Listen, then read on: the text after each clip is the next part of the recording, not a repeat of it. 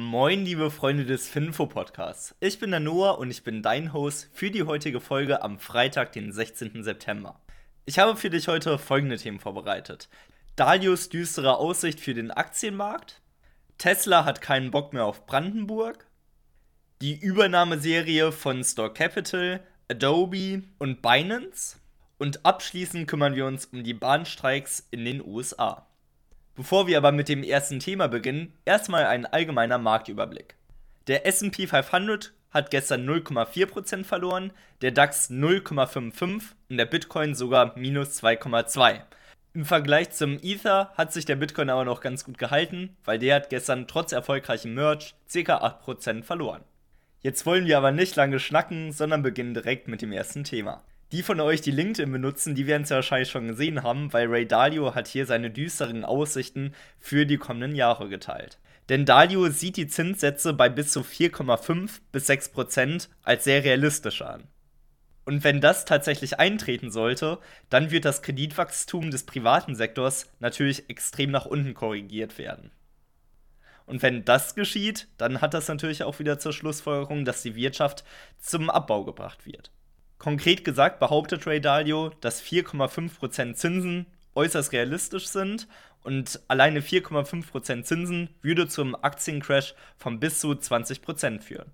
Seiner Auswertung nach deutet auch der Zinsmarkt darauf hin, dass wieder ein Basispunkteanstieg nächste Woche von 75 Basispunkten sehr realistisch sind und er würde es auch nicht für komplett unrealistisch halten, wenn wirklich ein Prozentpunkt sogar die Zinsen steigen würden.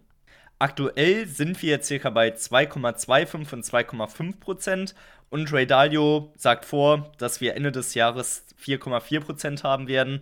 Das wäre durchaus möglich, seiner Ansicht nach.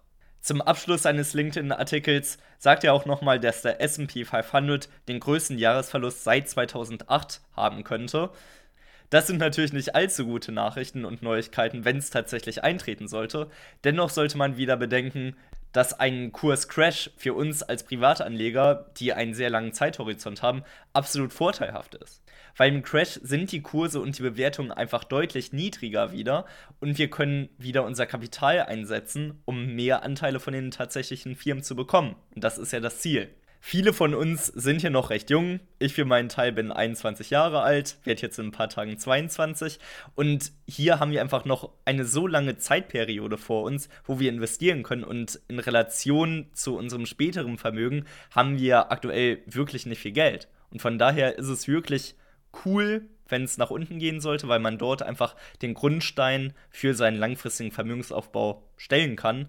Und wenn man dazu dann nochmal bedenkt, was André Kostolani immer schon gepredigt hat, zuerst kommen die Verluste, man muss zuerst leiden und erst dann kommt das Geld. Weil an der Börse die Gewinne, das sind Schmerzensgelder. Und das werden wir auch dort wieder sehen, ähnlich wie auch im Corona-Crash. Zuerst kamen die ganzen Verluste und erst dann kam das ganze Geld.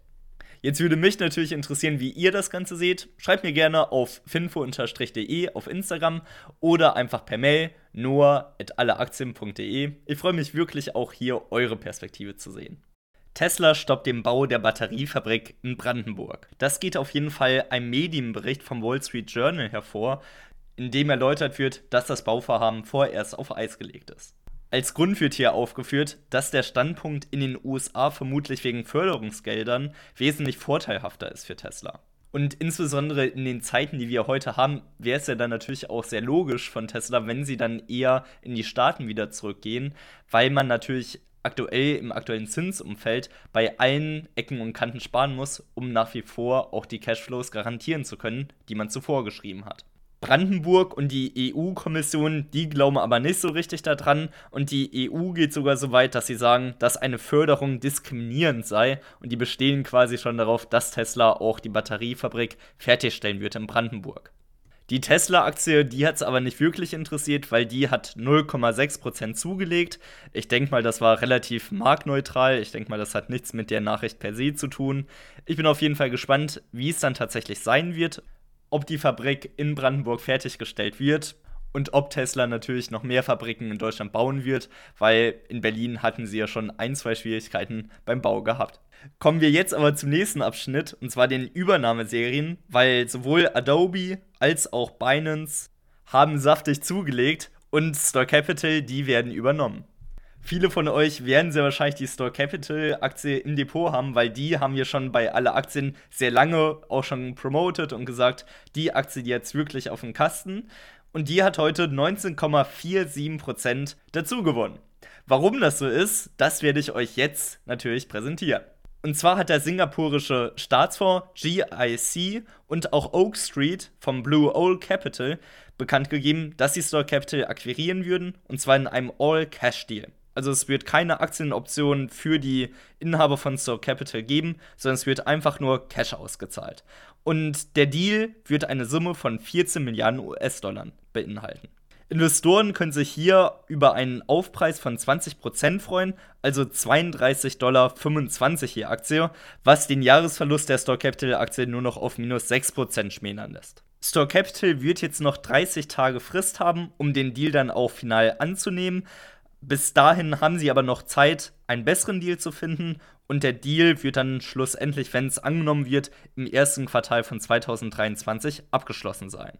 Bis dahin wird natürlich dann noch die Dividende ausgeschüttet, wenn sie noch bis dahin gezahlt wird, wovon ich ausgehe, weil die ja STORE Capital quartalsweise ausschütten wird. Also im vierten Quartal wird ja wahrscheinlich noch die Dividende ausgezahlt, danach, wenn die Akquisition natürlich dann abgewickelt ist, dann natürlich nicht mehr.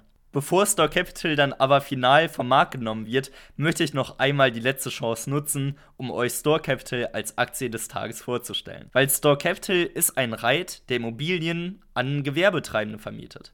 Der Sitz des Unternehmens befindet sich dabei in den USA und erwirbt Immobilien und vermietet diese nach dem Triple-Net-Lease-Prinzip an verschiedene Gewerbe- und Dienstleistungs-, Einzelhandels- und Industriesektorunternehmen. Zu STORE Capitals Kunden gehören unter anderem Fitnessstudios, Kindergärten, Möbelgeschäfte, Läden für Outdoor-Zubehör, Autowerkstätte und viele, viele weitere. STORE Capital wird geführt von Christopher Volk, einem erfahrenen Manager aus dem Immobiliensektor mit über 30 Jahren Track Record und einem besonderen Value-Konzept. Und zwar STORE Capital vermietet hauptsächlich an mittelständische Mieter und prüft dann natürlich auch das Credit Rating nach einem eigenen Prinzip. Und das Ganze führt sogar dazu, dass Berkshire Hathaway seit 2017 an STORE Capital mit 10% beteiligt ist, was der einzige REIT ist, in dem Warren Buffett investiert ist. Auch die Kennzahlen von STORE Capital sehen exzellent aus. Jetzt lohnt sich natürlich nicht mehr der Einstieg, aber dennoch kann ich es euch wirklich ans Herz legen, einmal auf eulerpool.com nachzusehen, um hier einmal die Kennzahlen von euren Lieblingsaktien abzuchecken, um zu gucken, ob die Aktien gerade unterbewertet sind oder ob man hier vielleicht überlegen sollte, seine Positionsgröße ein bisschen zu reduzieren.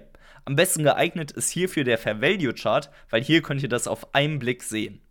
Insbesondere in Phasen, wo es nochmal ein bisschen riskanter und nach unten gehen könnte, ist das wirklich empfehlenswert, weil Ray Dalio hat ja schon gesagt, minus 20% sind nicht unrealistisch. Deswegen einfach mal die Lieblingsaktien von euch hier durch den Fair Value Chart hauen, um dann zu gucken, ob sich es lohnt, die Aktie vielleicht sogar nachzukaufen oder ob man hier vielleicht ein bisschen vorsichtig sein sollte. Als kleinen Willkommensbonus möchte ich euch sogar noch folgenden Deal dazu machen, weil wenn du dich heute mit dem Code FINFO, alles in Großbuchstaben, anmeldest bei Eulerpool, dann kannst du 3 Monate lang das Ganze kostenlos nutzen.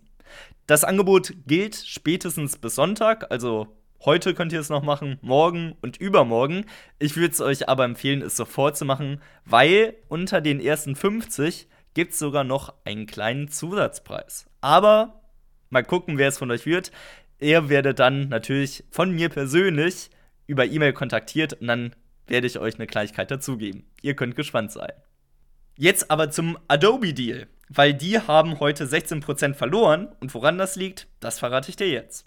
Adobe möchte nämlich das Software-Design-Startup Figma in Höhe von 20 Milliarden US-Dollar übernehmen. Das Ziel von Adobe ist es hierbei, die Suite von Kreativtools zu erweitern. Und der Deal wird so ablaufen, dass man halb Cash, halb Aktien ausgeben wird. Also die Aktionäre kriegen zur Hälfte das Geld ausgezahlt, also 10 Milliarden Cash und zusätzlich 10 Milliarden Aktien. Das Ganze wird dann die größte Übernahme von Adobe sein, die jemals getätigt worden ist. Und die Aktionäre finden es einfach zu teuer, weshalb sie dann auch die Aktie um 16% abstrafen haben lassen. Das Ganze ist dann der steilste Rückgang seit über 2 Jahren von Adobe, aber irgendwo auch gerechtfertigt, weil letztes Jahr bei einer Finanzierungsrunde wurde Figma noch auf 10 Milliarden US-Dollar bewertet und innerhalb von einem Jahr das ganze Unternehmenswertverhältnis um das Doppelte zu steigern, das ist schon wirklich brutal. Mal schauen, ob das auch wirklich gerechtfertigt ist.